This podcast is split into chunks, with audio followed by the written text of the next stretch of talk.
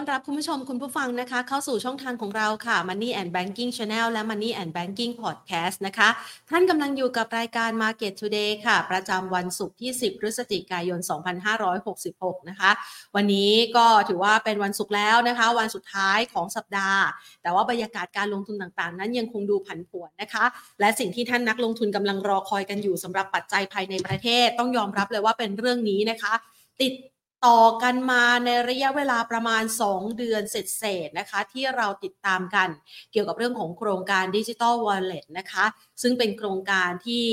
หมายมั่นปั้นมือของทางด้านท่านนายกรัฐมนตรีคุณเศรษฐาทวีสินนะคะ ที่ให้คำมั่นสัญญาไว้ตั้งแต่ช่วงของการหาเสียงเลือกตั้ง แล้วก็มาถึงการถแถลงข่าวนโยบายของภาครัฐนะคะ ว่ารัฐบาลจะเดินหน้านโยบายสำคัญอะไรบ้าง ซึ่งก็มีการติดตามกันมาอย่างต่อเนื่องล้วค่ะแล้วก็มีการวิพากษ์วิจารณ์ แล้วก็วิเคราะห์ถึงผลที่จะได้รับกับทิศทางเศรษฐกิจไทย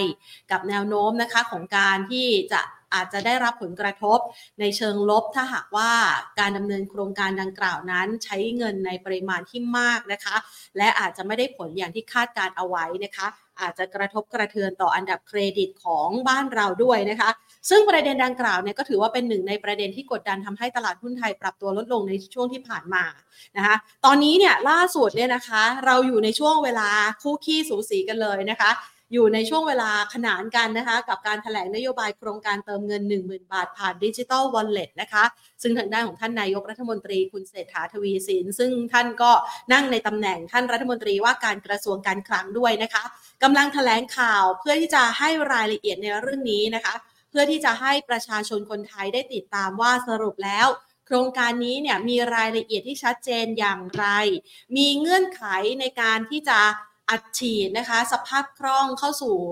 เงินในกระเป๋ามือของคนไทยได้อย่างไรกันบ้าง หรือว่าดิจิตอลวอลเล็ตเนี่ยนะคะ และเงื่อนไขในการใช้งานเนี่ยจะนำไปใช้ในรูปแบบไหนได้บ้างนะคะ ซึ่งตอนนี้ก็มีการประเมินสถานการณ์ต่างๆ ออกมาในหลากหลายมุมมองเลยทีเดียว ทั้งในกรณีของฐานะการคลัง ทั้งในกรณีของผลที่จะเกิดขึ้นกับตลาดหุ้นไทย ทั้งในกรณีของผลที่จะได้นะคะกับตัวหุ้นที่อาจจะมีส่วนได้รับอันนี้สงจากนโยบายดังกล่าว ในขณะที่เราเองนะคะในฐานะที่หากว่ามองไม่ใช่นักลงทุน ในฐานะประชาชนคนหนึ่งก็อาจจะต้องรอติดตามด้วยว่าเราเนี่ยมีสิทธิ์ได้ไหมนะคะ อยู่บนเงื่อนไขอะไรและใช้งานอย่างไรกันบ้างนะคะ เอาล่ะ นี่ก็เป็นประเด็นหนึ่งนะคะที่ส่งผลต่อที่ทางการลงทุนนะคะ ก็เอามาฝากกันนะคะ เพราะว่ากำลังแถลงสดอยู่ณขณะนี้นะคะ ในขณะที่ภาพรวมของการลงทุนในตลาดหุ้นไทยค่ะ ต้องยอมรับว่าสามวันดีสี่วันไข่นะคะ ตั้งแต่ปลายสัปดาห์ที่ผ่านมาคลายความกังวลกันไป หลังจากตัวเลขนอนฟาร์มดูดีขึ้นนะคะ มันก็เริ่มมีความคลายความกังวลบอลยิวคงไม่เร่งตัวแล้วล่ะนะคะ เงินเฟ้อน่าจะถูกจำกัดเอาไว้แล้ว แล้วก็มาเผชิญกับความผันผวนกับมุมมองของ เฟดในสาขาแต่ละสาขาและเจ้าหน้าที่เฟดหลาย ๆ หลายๆรายนะคะที่ออกมาให้เสียงไปในทางเดียวกันว่าเฟดนั้นยังคงต้องเดินหน้าภารกิจในการขึ้นอัตราดอกเบี้ย ในการดูแลอัตราเงินเฟ้อนะคะ ซึ่งภารกิจนี้เป็นภารกิจที่ท้าทาย จนกระทั่งเมื่อวานที่ผ่านมาค่ะ คุณเจอโรมพาวเวลเองนะคะได้มีการเปิดเผยนะคะมุมมองดังกล่าวนะคะผ่านเวทีการให้ความคิดเห็นนะคะของค่ำคืนที่ผ่านมานะคะ ซึ่งก็เป็นเวทีที่จะมีการซักถามนะคะเกี่ยวกับเรื่องของความคิดเห็นต่างๆนะคะ ท่านยังคงยืนยันนะคะบอกว่าตอนนี้เนี่ยเฟดต้องใช้นโยบายการเงินอย่างระมัดระวัง เพราะว่าเงินเฟ้อเนี่ยมันยังเป็นความท้าทายนะคะทำให้มีภาพนะคะที่อาจจะต้องเดินหน้า นะคะภารกิจนี้ต่อไปยังไม่สามารถบอกได้ว่ามันเป็นจุดสิ้นสุดของการขึ้นอัตราดอกเบี้ยแล้วหรือยัง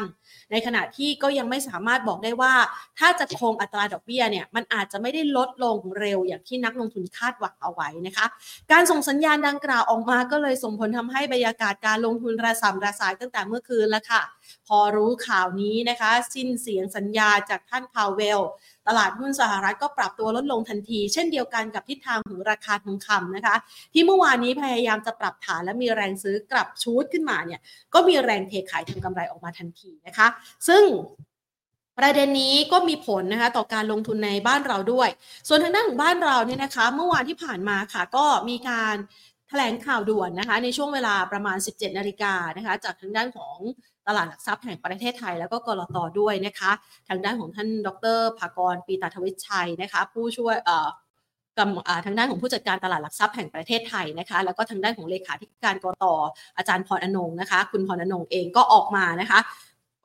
ให้ข้อมูลเกี่ยวกับกระแสข่าวที่ระบุบอกว่า เอ๊ะต่างชาติเนี่ยกระหน่ำช็อตหุ้นไทยหรือเปล่า ถึงขนาดว่า มีการตั้งโปรแกรมขึ้นมาเพื่อที่จะช็อตหุ้นเลยนะคะ เลยเป็นปัจจัยที่ถล่มทำให้ดัชนีของตลาดหุ้นไทยเนี่ยไหลลงอย่างต่อเนื่องในช่วงผ่านมา แต่ก็ไม่ได้มีมาตรการอะไรที่ออกมานะคะ เพราะว่านักลงทุนอาจจะคาดหวัง เพราะว่าก่อนหน้านี้เนี่ย ทางด้านของเกาหลีใต้ช่วงต้นสัปดาห์มีการประกาศมาตรการห้ามช็อตเซลล์นะคะ เป็นระยะเวลานานถึง 6 เดือน ก็เลยทำให้ตลาดหุ้นเกาหลีใต้เนี่ยปรับตัวได้ค่อนข้างจะดี คือพอมันไม่มีคนช็อตก็คือไม่มีคนขาย มันก็มีแต่แนวโน้มของการซื้อก็ปรับตัวขึ้นเป็นลำดับลำดับนะคะ แต่ว่าความคาดหวังดังกล่าวนั้นไม่ได้เกิดขึ้นกับตลาดไทยค่ะ แต่ว่าทางด้านของตลาดหลักทรัพย์แห่งประเทศไทยเองก็มีการชี้แจงนะคะบอกว่ากรณีของการจะ short หุ้นไทยได้เนี่ยต้องมีของอยู่ในมือนะแล้วก็การเปิดคำสั่ง short หุ้นไม่สามารถ short ที่ราคา bid ได้นะคะเมื่อวานนี้เราก็ได้พูดคุยในประเด็นดังกล่าวกันไปนะคะะซึ่งถ้าไม่สามารถช็อตในราคาบิดได้ต้องไป short ในราคา offer มันก็จะไม่ใช่เป็นภาพของการถล่มขายถล่มขายถล่มขายลงมาแบบนี้ มันอาจจะทรุดตัวลงเร็วนะคะอะก็เป็นประเด็นต่างๆ ที่เอามาไล่เรียงฝากกันนะคะ ระหว่างนี้ หลายๆคนก็อาจจะเห็นนะคะว่าภาพดังกล่าวนี้ยังคงเป็นปัจจัยกดดันต่อดัชนีนะคะ ล่าสุดนะคะของตลาดหุ้นไทยในช่วงครึ่งเช้าที่ผ่านมาค่ะ ปรับตัวลดลงไป 8.41 จุดนะคะ ปิดตลาดไปที่ระดับ 1,396.56 จุด ด้วยมูลค่าการซื้อขาย 23,958 ล้านบาทนะคะ ซึ่งดัชนีในช่วงเช้านั้นลงไปทำจุดต่ำสุดเนี่ยลงไปทดสอบที่ 1,387.41 จุด ติดลบไปประมาณ 17.56 จุดค่ะ ก่อนที่จะมีแรงซื้อประคองตัวขึ้นมานะคะ เช้าวันนี้เนี่ยยังคงเห็นแรงขายนะคะ อย่าง JMT ปรับลดลงไป 14.5% BH บำรุงราชยังปรับตัวลงต่อนะคะ 0.43% KTB ปรับลดลง 0.53%ปตทไม่เปลี่ยนแปลงค่ะ BBL นะคะก็ปรับตัวเพิ่มขึ้น 0.96%นะคะ ซึ่งในวันนี้เนี่ยเราอาจจะได้เห็นนะคะ หน้าหุ้นที่มีแรงขายอย่างทางด้านของ WHA ที่แข็งแกร่งกว่าตลาดในช่วงที่ผ่านมาตอนนี้ก็เริ่มมีแรงขายออกมาบ้างแล้วนะคะ เดี๋ยวเรามาประเมินสถานการณ์ต่างๆ เหล่านี้กับมุมมองของนักวิเคราะห์กันค่ะ ก่อนอื่นนะคะ อขอบพระคุณผู้สนับสนุนของเราค่ะ บริษัททรูคอร์ปอเรชั่นจำกัดมหาชน บริษัทเมืองไทยประกันชีวิตจำกัดมหาชน และทางด้านของธนาคารไทยพาณิชย์จำกัดมหาชนค่ะ ไปพูดคุยแล้วก็ปรึกษาการลงทุนกันดีกว่านะคะ หลาย ๆ คนบอกว่าตอนนี้เนี่ยหวังอยากจะให้จบรอบขาลงของเซ็ต แต่ว่ามันก็ไม่ฟื้นสักทีนะคะ ดังนั้นจะมีโอกาสฟื้นมากน้อยแค่ไหน และกลยุทธ์ในการตั้งรับความเสี่ยงในวันนี้จะเป็นอย่างไรนะคะ ไปพูดคุยกันกับคุณวิริยาราพรมรัตนะค่ะ รองกรรมการผู้อำนวยการฝ่ายวิเคราะห์ จากบริษัทหลักทรัพย์ IV Global ค่ะ สวัสดีค่ะพี่กอล์ฟค่ะสวัสดีค่ะค่ะ มาในวันที่ตลาดหุ้น ยังคงเลือกทางลงค่ะพี่กอล์ฟเออสับสนไปหมดแล้วเรามองยังไงบ้างคะ ค่ะก็ยังสัปดาห์นี้เป็นสัปดาห์ของการแกว่งตัวนะคะ หลังจากที่เมื่อสัปดาห์ที่แล้วเนี่ยดัชนีตลาดทุนไทยมีลักษณะของการ rebound กลับอะค่ะ ทีนี้การ rebound กลับของตลาดในรอบสัปดาห์ที่แล้วเนี่ยถือว่าเป็นการ rebound กลับที่เด่นที่สุด ในรอบประมาณ 2 เดือนเศษ ที่ดัชนีตลาดทุนไทยปรับตัวลดลงมามากกว่า 210 จุดนะคะ เมื่อสัปดาห์ที่แล้ว rebound กลับไปเนี่ยโดยทั้งทของการ rebound อะตกประมาณสักเกือบเกือบ60 จุดนะคะ แล้วก็พอมาเป็นสัปดาห์นี้เราก็เห็นการแกว่งตัวของดัชนีตลาดอีกครั้งหนึ่งนะคะ ซึ่งจริงๆแล้วถามว่าปัจจัยที่กดดันตลาดเนี่ยมันมาจากปัจจัยอะไรบ้าง ก็ต้องบอกว่าคือสัปดาห์นี้ดัชนีตลาดไม่ได้มีอะไรที่เป็นปัจจัยเกื้อหนุนใหม่ แต่เพียงแต่ว่าปัจจัยในลักษณะที่เกิดการ rebound กลับของอัตราผลตอบแทนพันธบัตรหรือตัว bond yield หลังจากทางด้านของการเมื่อวานนี้ถ้อยเขาเรียกว่าอะไรอะ การกล่าวสุนทรพจน์ของประธานเฟดอะค่ะออกมาบอกว่าจะเดินหน้าปรับขึ้นอัตราดอกเบี้ยต่อเพื่อสกัดเงินเฟ้อนะคะ ซึ่งก็เลยทำให้ตลาดเองวันนี้มีกรอบของการปรับตัวลดลงไปต่อ ทีนี้เมื่อกี้แพนถามพี่ก๊อฟว่าตัวของเซ็นดินเด็กเองเนี่ยยังไม่เลือกทางเลือกทางสักทีนะคะ ก็เป็นไปตามเช่นนั้นนะคะ คือว่าพอเมื่อสัปดาห์ที่แล้วเรารีบาวกลับ พอสัปดาห์นี้เราแบ่งตัวพักฐาน แต่ว่ากรอบของการแกว่งตัวเนี่ยมันก็มีย่อตัวหลุดกรอบพันสี่ร้อยลงไปบ้างนะคะ ดังนั้นกรอบแกว่งที่เราประเมินไว้ตั้งแต่ต้นวันก็คือในช่วงของตอนเช้าอะเราประเมินไว้ว่ากรอบแกว่งวันนี้จะอยู่ที่ประมาณสักพันสามร้อยเก้าสิบถึงระดับไม่เกินกว่าหนึ่งพันสี่ร้อยี่สิบจุดอะค่ะแล้วก็ตลาดในเช้านี้ก็เลือกแกว่งตัวเป็นไปในเชิงของการพักตัวตามกรอบความคาดหมายนะคะ แต่เพียงแต่ว่าในลักษณะของการเปลี่ยนตลาดเช้าเนี่ยตลาดก็ลดแรงลบลง แล้วก็มาปิดตลาดที่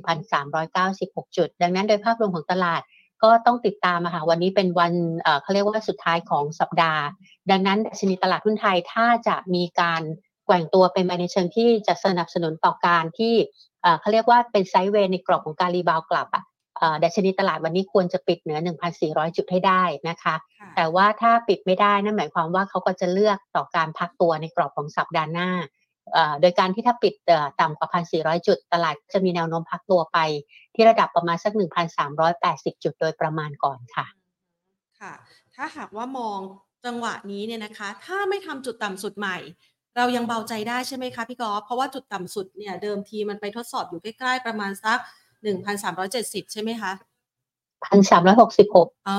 ค่ะอ่าค่ะ ถ้าตรงนั้นเนี่ยยังไม่หลุดโลลงไปก็ยังสามารถประคองตัวให้ค่อยๆไต่ลำดับขึ้นไปได้ใช่ไหมคะก็ถ้าถ้าโดยรวมที่เรามองไว้ตลาดเนี่ยจะยังคือณปัจจุบันตอนนี้ค่ะตลาดเป็นภาพใหญ่ ๆ ที่ยังเป็นไซด์เวย์ดาวอยู่นะคะ กรอบแกว่งก็คืออยู่ประมาณ 1,360 ถึงระดับไม่เกิน 1,460 จุด อันนี้เป็นกรอบแกว่งในภายใต้ที่เราหลุดตลาดเอ่อเซ็นดินเด็กเนี่ยมีการหลุดกรอบ 2-3ระดับลงมาตั้งแต่เมื่อประมาณสักเอ่อในรอบ2เดือนที่ผ่านมาค่ะค่ะ ไม่ว่าจะเป็นการหลุดระดับ1,500จุด1,460จุด แล้วก็1,400จุดลงไปนะคะดังนั้นกรอบแกว่งตอนนี้อยู่ประมาณ1,360ถึง1,460เป็นกรอบที่อ่าถูกประเมินเอาไว้ที่เป็นภาพใหญ่ค่ะส่วนที่เมื่อสัปดาห์ที่แล้วเนี่ยเราก็รีบาวด์จาก1,360นะคะ ไปหาประมาณ1,430แล้วไม่ผ่านอืมแล้วก็ตอนเนี้ยเราก็แกว่งตัวอยู่ในกรอบประมาณ1,390ไปถึงระดับประมาณ1,420จุด ดังนั้นตลาดก็จะเป็นแนวโน้มของการที่ค่อยๆ ซึมซับข้อมูลเอ่อหลายๆด้านอืมด้านแรกก็คือเกี่ยวกับเรื่องของทางด้านเอ่อเขาเรียกว่าอัตราผลตอบแทนพันธบัตรที่เมื่อสัปดาห์ก่อนมีการปรับตัวลดลงสัปดาห์นี้ปลายสัปดาห์เริ่มฟื้นตัวขึ้นไปนะคะ แล้วก็อันที่สองก็คือเรื่องของผลประกอบการไตรมาสสามของบ้านเรา แล้วก็ปัจจัยที่สามในช่วงของเอ่ออีกอันหนึ่งก็คือจะเป็นเรื่องของทางด้านดิจิ t a ลวอลเล็ตของทางด้านรัฐบาลนะคะค่ะพี่ก๊อฟยังอ่านไม่ค่อย เอ่อเห็นแค่หัวข่าวนะอ่าเดี๋ยวยังแพทเห็นแค่หัวข่าวแพทได้สรุปมาสั้นๆค่ะพี่ก๊อฟล่าสุดเนี่ยว่านะคะทางด้านของท่านนายกเนี่ยบอกว่าเคาะนะคะ แจกเงิน 1 0,000 บาทให้ประชาชนที่มีอายุ 16 ปีขึ้นไปนะคะ เงินเดือนน้อยกว่า 70,000 หรือว่าเงินฝากน้อยกว่า 5 0 0 0 0 0เป็นเวลา 6 เดือน สามารถใช้จ่ายได้ในระดับอำเภอ อันนี้เป็นข้อมูลล่าสุดนะคะ จากกรณีนี้ก็ใช้เม็ดเงินเยอะเหมือนกันนะคะ พี่ก๊อฟมองไงบ้างคะ คือไอ้ตัวเม็ดเงินเนี่ยมันไม่ได้เป็นอะไรที่คนคนกังวลโฟกัสไปเยอะอะอ๋อคนโฟกัสแหล่งที่มาของเงินมากกว่าอ๋อนะคะต้องรออ่าดูต้องดูว่าตรงแหล่งที่มาของเงินเนี่ยเอามาจากตรงบัตเจตตรงไหนอืมถ้าพี่ก๊อฟอาจจะพูดเป็นภาษาเอ่อทางการไม่ค่อยไม่ค่อยชัดเจนเนาะแต่ว่าเอาเป็นว่าแหล่งที่มาของเงินแล้วกันค่ะอ่าโดยรวมๆก็คือ ถ้าโดยข้อมูลที่ออกมาคือให้ตั้งแต่อายุเกิน 16 ปีค่ะรายได้ไม่เกินไม่ถึงหนึ่งเจ็ดหมื่นแล้วก็และใช่ไหมเขาใช้และนะใช่หรือและหรือหรือเดี๋ยวนะคะ ขอดูมาสักครู่นี้เพราะตรงนี้ที่เขียนมามันขีดอะค่ะและหรือใช่ไหมคะ เงินฝากมันไม่เกินและหรือหรือ500,000เดี๋ยวแพนดูเงินก่อนแลกเงินแลกเงินฝากใช่ไหมแต่ตรงค่ะนี้ของข่าวที่พี่เขาออกมาเป็นขีดอะเลยไม่รู้ว่าและหรือหรืออะอืมเดี๋ยวเมื่อกี้แพนก็เปลี่ยนหน้าไปแล้วค่ะ ก็ก็เอาเป็นว่าโดยรวมค่ะก็เป็นอย่างนี้แล้วกันว่าเอ่อที่ออกมาเนี่ยรู้สึกว่าจะมีการให้ที่มีเงื่อนไขที่มันอยู่ระหว่างก่อนหน้านั้นที่มีการให้ข้อมูลมาแบบเหมือนโยนหินทำทางมาก่อนนะคะเพราะก่อนหน้านั้นบอกว่ารายได้ไม่ถึง 25,000 บาทค่ะแล้วก็เงินฝากไม่ไม่เกินกว่า1 0 0 0 0แสนบาทอะไรอย่างเงี้ยอันนี้ก็คือหมายความว่าน่าจะคุมประชากรที่กว้างขึ้นนะคะ แล้วก็การใช้ในระดับอำเภอเนี่ยอันเนี้ยตลาดก็คาดการณ์ไว้อยู่แล้วแหละ แล้วก็ในกรอบ 6 เดือนใช่ไหมแล้วก็ค่ะบอกระยะเวลายังยังไม่เห็นข้อมูลที่บอกระยะเวลานะคะว่าระยะเมื่อไหเวร่ลาหมายถึงระยะที่ใช้เอ่อเริ่มใช้เริ่มใช้อ๋อยังไม่ได้บอกค่ะ แต่ว่าบอกแล้วว่าสามารถใช้ได้ในการซื้อสินค้าอุปโภคบริโภคเท่านั้น ค่ะ ก็เอาเป็นว่าสิ้นเอ่อสุดที่ค่ะโครงค่ะการสิ้นสุดเมษายน70เพค่ะราะฉะนั้นก็น่าจะเริ่มกันยาไหมคะตุลาอืตุมลาอ่าเพราะหกประมาณเดือนปลายนะเดือนหน้าใช่อ่าค่ะ ปลายปีหน้า ถ้าดูจากข้อมูลที่ออกมาเนี่ยอืมก็หนึ่งก็คือคลุมประชากรกว้างขึ้นนะคะ อันที่ค่ะสองก็คือว่ากรอบระยะระยะเวลาที่จะใช้เนี่ยก็ถูกดีเลย์ไปช่วงของเอ่อประมาณไตรมาสสามไตรมาสสี่ปีหน้า แล้วก็คลุมไปอีกปีหนึ่งในปีเจ็ดศูนย์ไปเดือนเมษเมษายนนะคะ แล้วก็เอ่อ ไม่อะไรนะระบุไม่มีการนำเงินดิจิตอลไปเทรดบนตลาดหลักทรัพย์และคริปโตคือห้ามไปเทรดก็อันนี้ก็เป็นเรื่องปกติแล้วเออนะคะดังนั้นโดยรวมๆก็ตลาดน่าจะตอบรับเชิงบวกในกลุ่มของค้าปลีกบ้าง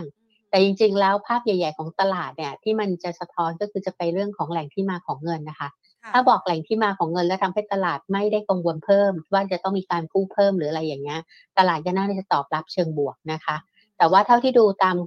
การแกว่งตัวของเซนติเมนต์ของหุ้นในช่วงตอนเช้าอะต้องบอกว่าตลาดเองมีแรงลบลงไปในช่วงเช้า แต่ว่าเขาเรียกว่าลดแรงลบลงอะค่ะ จากที่ติดลบไปติดลบไปประมาณกี่จุดเดี๋ยวดูแป๊บหนึ่งประมาณ 17 จุดนะคะ แล้วก็ตีกลับมาเดินติดลบเหลือเป็นแค่หนึ่งหลักอะจากสองหลักอะค่ะ ก็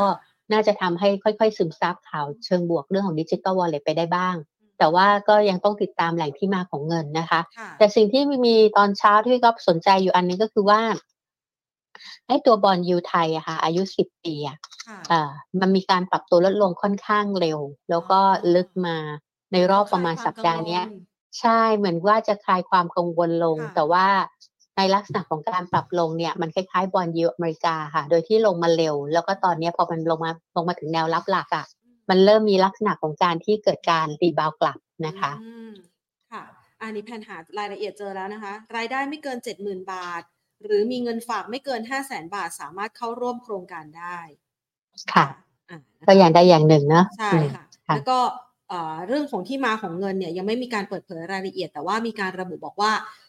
มีการประชุมด่วนคณะกรรมการนโยบายการเงินการคลังของรัฐนะคะ ก่อนที่จะมีการแถลงข่าว เดี๋ยวต้องรอดูรายละเอียดว่าใช้เงินยังไง ค่ะ ค่ะ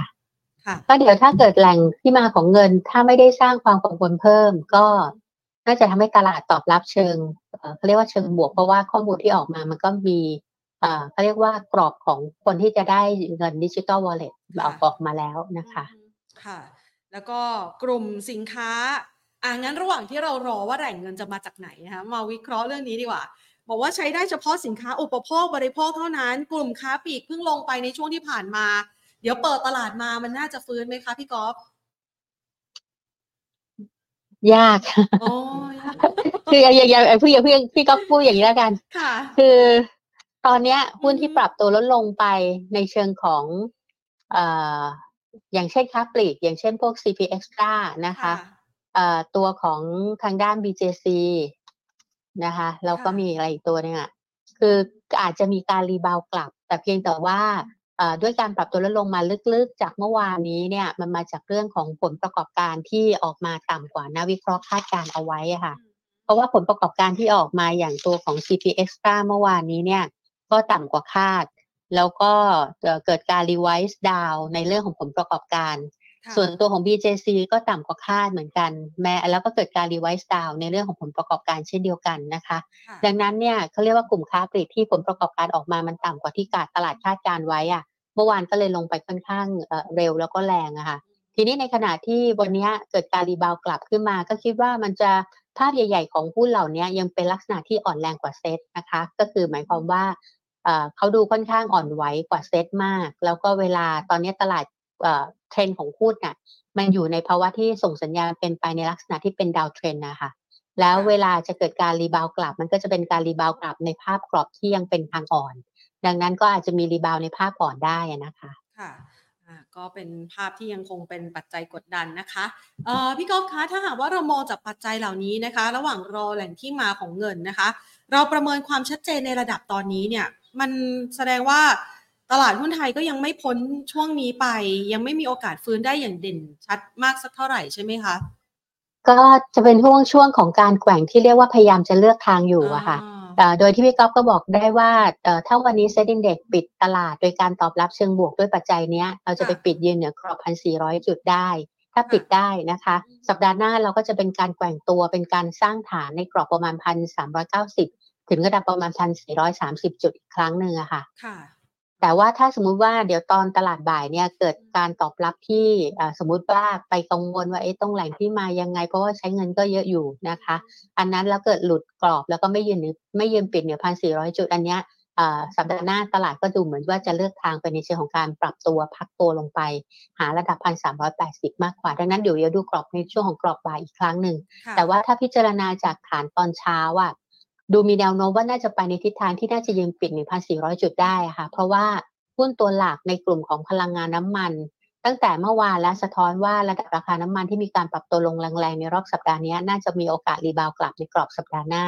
แล้วก็น่าจะทำให้หุ้นในกลุ่มของพลังงานน้ำมัน แล้วก็ลงกลั่นเกิดการรีบาวกลับ แล้วก็เมื่อเช้านี้จะเห็นได้ว่าหุ้นในกลุ่มใหญ่ ๆ เริ่มเห็นการชะลอการปรับลง แล้วก็มีการเริ่มสะท้อนในเชิงที่มีการรีบาวกลับเล็ก ๆ นะคะ ก็จะเป็นกลุ่มของธนาคาร กลุ่มของทางด้านลงกลั่นกลุ่มของพลังงานน้ำมัน ก็เอาเป็นว่าถ้าหุ้นเหล่านี้ยังไม่ได้ถูกถอยหรือตัวลงไปลึก ก็น่าจะทำให้ตัวของเซ็นดีเด็กเนี่ยชะลอการปรับตัวลดลงได้อะค่ะค่ะเมื่อวานนี้มีการถแถลงข่าวนะคะ จากทางด้านของตลาดหลักทรัพย์แล้วก็กรตด้วยค่ะพี่กอล์ฟในกรณีของการที่ชี้แจงนะคะ แล้วก็กอบกู้ความเชื่อมั่น หลังจากที่มันมีกระแสข่าวว่าเปิด ทางด้านของต่างชาติเนี่ย short หุ้นไทยอย่างต่อเนื่องเลยเนี่ยนะคะ ในมุมมองดังกล่าวนี้พี่กอล์ฟมองยังไงบ้างคะ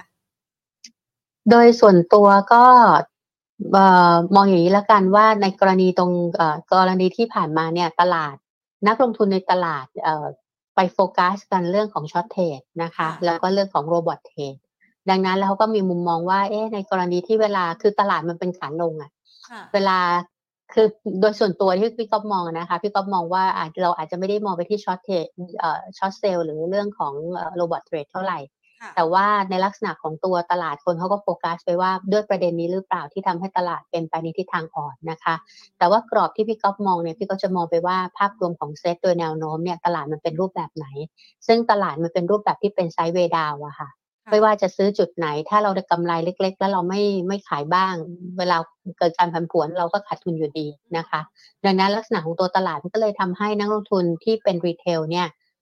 เขาเรียกว่ารับความเสี่ยงไม่ได้ก็ค่อยๆ ถอยตัวออก ดังนั้นเนี่ยปริมาณการซื้อขายมันก็เริ่มกดตัวลงไป แล้วก็พอถึงเวลาแล้วเนี่ยเวลาตลาดปรับตัวขึ้นไปพอมันไม่มีปัจจัยเกื้อหนุนใหม่เนี่ยมันก็จะเห็นแรงขายทำกำไรสลับออกเหมือนครั้งที่ผ่านมาสัปดาห์ต้นต้นสัปดาห์นี้ ที่เวลาดัชนีตลาดหุ้น rebound ไปที่พันสี่ร้อยสามสิบพอมันไม่มีข่าวอะไรที่เป็นปัจจัยบวกใหม่ตลาดมันก็ถอนตัวลงอยู่ดีนะคะ ดังนั้นก็เลยถูกทำให้มองว่ามีทั้ง short sell มีทั้ง robot trade ไหม แต่โดยรวมก็ถ้าถามว่าข้อมูลที่ออกมาเนี่ยพยายามสร้างความเชื่อมั่น แต่ว่าตลาดก็ยังไม่ได้ตอบรับความเชื่อมั่นสักเท่าไหร่ เมื่อวานเขาก็ตลาดที่จากติดลบเยอะๆ เป็นเป็นลบน้อยลงอะ่ะเขาก็คาดหวังว่าจะเหมือนกับเกาหลีใต้ที่ห้ามช็อตเซลล์นะคะ แต่ว่ามันก็ไม่ได้เกิดประเด็นนั้นขึ้นมาค่ะะแต่ก็ไม่มีมาตรการอะไรออกมาช่วยตอนนี้นะคะ ระหว่างนี้ค่ะพี่กอล์ฟทางด้านของท่านนายกก็กำลังแถลงอยู่นะคะ แล้วก็มีการเปิดบทวิเคราะห์นะคะ กรณีของการวิเคราะห์แหล่งที่มาของเงิน เพื่อให้ครอบคลุมตามวินัยการเงินการคลังของรัฐเนี่ยนะคะ ก็มีการไฮไลท์ เงินงบประมาณนะคะ ระบุบอกว่าถ้าเป็นเงินงบประมาณเนี่ยใช้งบประมาณปี 67 68 69 ก็น่าจะเพียงพอสำหรับโครงการ กับอีกกรณีหนึ่งก็คือใช้พรบเงินกู้นะคะ ซึ่งอยู่ในภายในกรอบของวินัยการเงินการคลัง แล้วก็ผ่านกลไกของรัฐสภามีความโปร่งใสอะเขาให้รายละเอียดมาตอนนี้ก็คือเป็นไฮไลท์แต่ว่าเราไม่ได้ยินเสียงนะคะ ดูจากภาพเอานะคะถ้าเป็นในลักษณะของงบประมาณกับพรบเงินกู้ในลักษณะแบบนี้ก็น่าจะช่วยทำให้คลายความกังวลด้วยไหมคะ อันนี้ตอบไม่ได้ ต้องเดี๋ยวรอดูการตอบรับของตลาดใช่ไหมคะ ใช่ใช่นาทีต่อจากนี้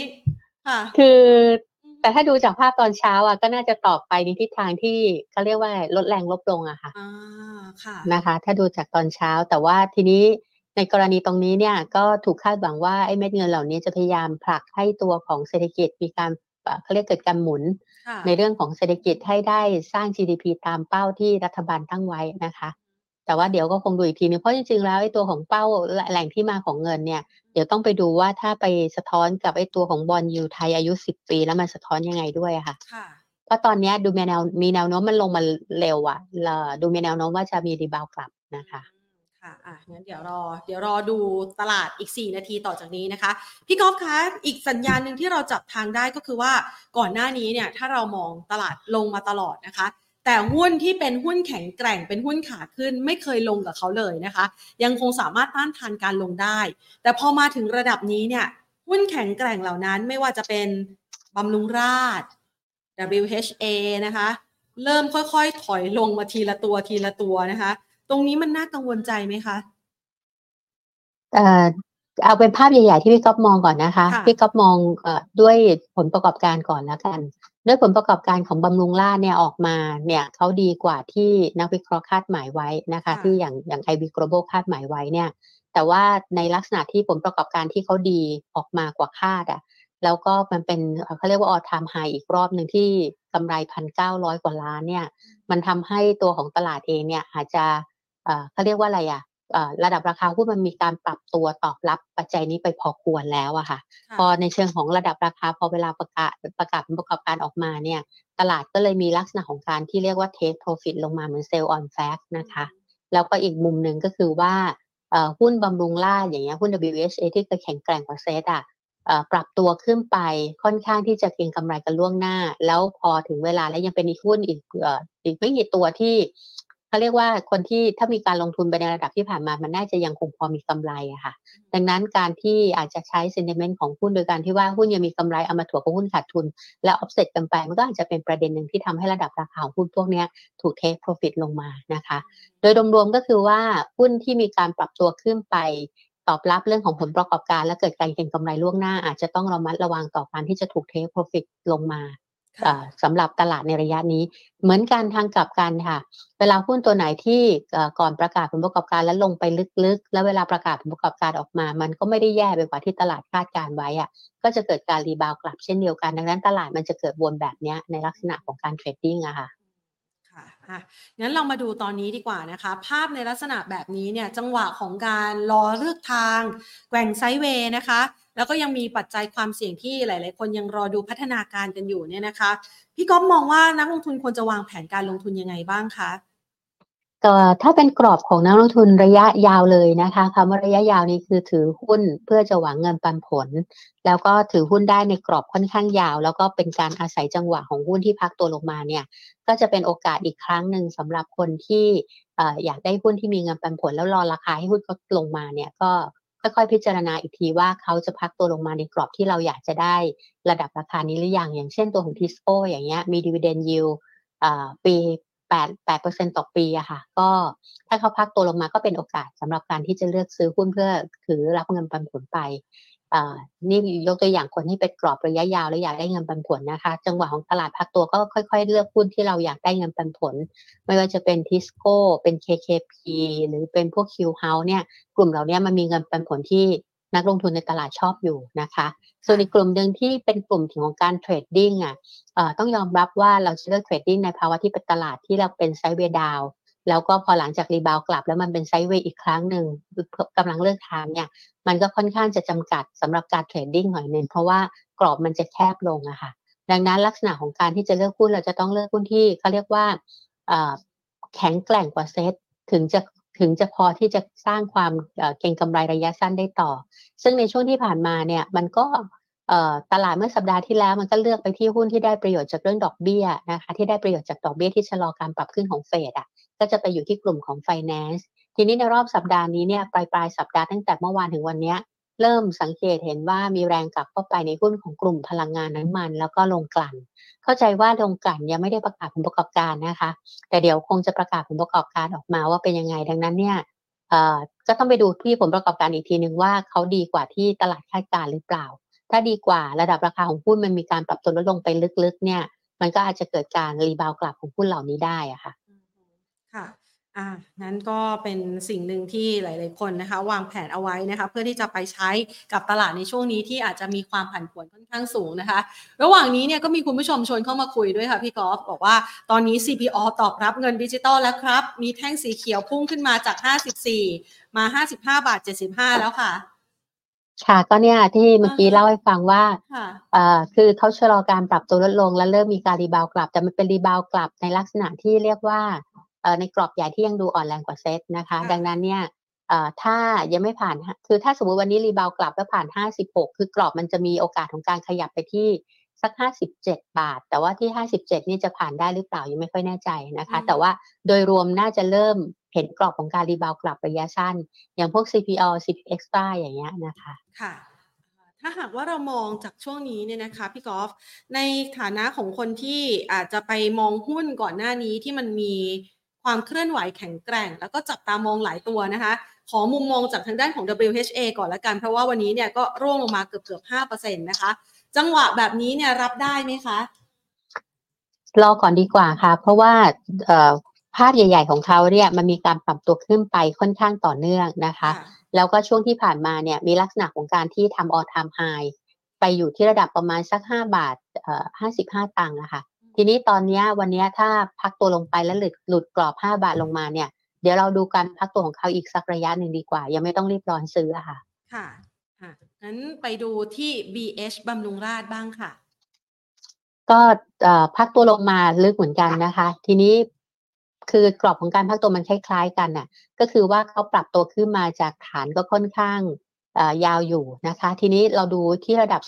220 บาทก่อนว่าเขายืนได้หรือเปล่า ถ้ายืนได้ระยะสั้น ๆ อาจจะมีรีบาวที่ฐานเนี้ยประมาณ 220 ถึงประมาณ 240 ก็จะแกว่งตัวอยู่ประมาณนี้ทีนี้เราต้องซื้อให้ห่างจากจุดที่เขาหลุดอะให้มากก่อนให้ให้มากหน่อยนะคะ จุดหลุดก็คือประมาณ 250 จริง ๆ มันยังมีเขาเรียกว่าอะไรอะส่วนต่างจากจุดหลุดคือ 250 ก็คือ 20 บาทอะแต่ว่าเราก็เผื่อทางนิดนึงเผื่อเขาลงมาหาที่ 220 อีกครั้งหนึ่งลองดูอีกครั้งหนึ่งอะคะค่ะ เป็นพี่ก๊อฟพี่ก๊อฟก็ยังรอดูอยู่ว่ามันจะพักลงมาถึงหรือเปล่า แล้วเดี๋ยวค่อยว่ากันอีกทีหนึ่งนะคะค่ะ ขอไปดูในตระกูลเจบ้างนะคะ มันมีความผันผวนมากๆสำหรับตระกูลเจเอายกตัวอย่าง JMT แล้วกันนะคะ ก่อนหน้านี้มีจังหวะฟื้นอยู่บ้าง วันนี้ก็ไหลลงมาทำโลใหม่แล้วนะคะ เราแนะนำการลงทุนยังไงบ้างคะเอ่อ พื้นฐานที่เมื่อเช้าเนี่ยบทวิเอ่อผลผลประกอบการเขาออกเนี่ยต่ำกว่าตลาดคาดประมาณ 10%นะคะ แล้วก็ตัวของ 9 เดือนเนี่ยก็ยังอยู่กับผลประกอบการของ IV Global ประมาณสัก 66%ทีนี้ระดับราคาของหุ้นเองเนี่ยมันสร้างความเขาเรียกว่าเป็นความอ่อนแรงกว่าเซตที่เป็นดาวเทรนมาตลอดแล้ว ตั้งแต่มีการหลุดกรอบลงมาค่ะ แต่ว่ายังไม่ได้ถูกปิดดาวไซด์เพราะว่าดาวไซด์เองเนี่ยยังมีโอกาสของการพักตัวได้ มาถึงกรอบประมาณ 25 กับ 23 บาทเอ่อกรอบนี้มันยังมีโอกาสถอยทางด้านอ่อนต่อ แต่เพียงแต่ว่าภาพของตลาดเนี่ยมันมันยังไม่มีจังหวะที่ว่าจะซื้อเพื่อเกิดการเทิร์นกลับนะคะ ดังนั้นก็รอดูนิดนึงว่าเขาจะพักตัวลงมาอีกสักพักหรือเปล่า เพราะว่าภาพใหญ่ ๆ มันอาจจะยังคงมีดาวไซด์อยู่อะค่ะ ค่ะอขอยกตัวอย่างในกลุ่มของอิเล็กทรอนิกส์บ้างค่ะพี่กอล์ฟ มันมีภาพนะคะของความดูดีในอุตสาหกรรมนี้ในระดับโลกนะคะ แล้วก็มีจังหวะที่อาจจะเห็นภาพของอุตสาหกรรมในประเทศไทยเนี่ยที่มันมีแรงขายออกมา พร้อมกับการที่มีการขายหุ้นแบบเฉพาะเจาะจง PP มาด้วยนะคะในหลายบริษัทนะคะ ตรงนี้เนี่ยมันยังมองว่าเป็นอุตสาหกรรมที่น่าสนใจสำหรับประเทศไทยอยู่หรือเปล่าคะชิ้นส่วนน่ะเหรอคะอ่าอิเล็กทรอนิกส์ค่ะ ไม่ว่าจะเป็น KCE หรือว่า Delta ค่ะ พี่เขาก็อาจจะยังไม่ได้ดู paper ในเชิงของพื้นฐานเท่าไหร่นะ หลังจากผลประกอบการเขาออกมานะคะ แต่ว่าเอาเป็นเชิง sentiment ก่อนละกัน ในเชิงของ sentiment เนี่ยหุ้นเอ่ออยู่ในภาพที่เขาเรียกว่ามี rebound ระยะสั้น ๆ ไปในช่วงที่ผ่านมา แต่พอ rebound แล้วมันเริ่มติดกรอบอะค่ะ ดังนั้นเนี่ยทิศทางหลังจากที่มีการปรับตัวเหวี่ยงตัวลงแรงๆในรอบ 2 เดือนที่ผ่านมาเนี่ย มันเริ่มส่งสัญญาณว่าการเก็งกำไรของเขาเนี่ยต้องทำด้วยความระมัดระวังมากขึ้น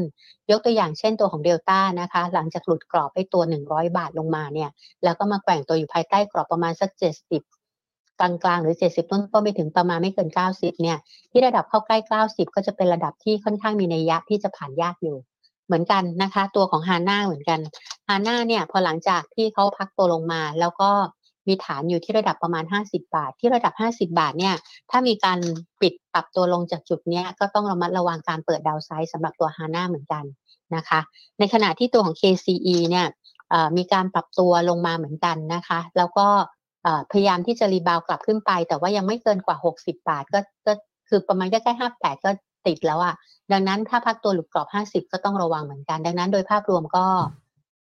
ยังอยู่ในโซนที่ต้องระมัดระวังการหลุดกรอบอยู่ค่ะ ค่ะอ่างั้นเรามาดูนะคะสำหรับคำแนะนำเมื่อสักครู่นี้นะคะสำหรับที่พี่ก๊อฟได้ให้ทั้งหุ้นระยะยาวนะคะ กับหุ้นในกลุ่มเก็งกำไรเอาไว้ ในกรณีของการลงทุนระยะยาวก็เก็บหุ้นที่มีปันผลได้ กรณีของการเก็งกำไรในกรอบนะคะพี่พี่กอล์ฟช่วยเป็น top pick ให้หน่อยได้ไหมคะ จะเลือกลงทุนยังไงอ่าสำหรับตัวหุ้นที่อาจจะหาจังหวะในการเข้าเก็บได้ในช่วงเวลานี้ค่ะ เอาเก็บแบบยาวอะคะ แบบยาวค่ะ เอาแบบยาวก่อนปันผล เพราะว่ามันมีหลายตัวลงมาเยอะอะค่ะ พี่กอล์ฟ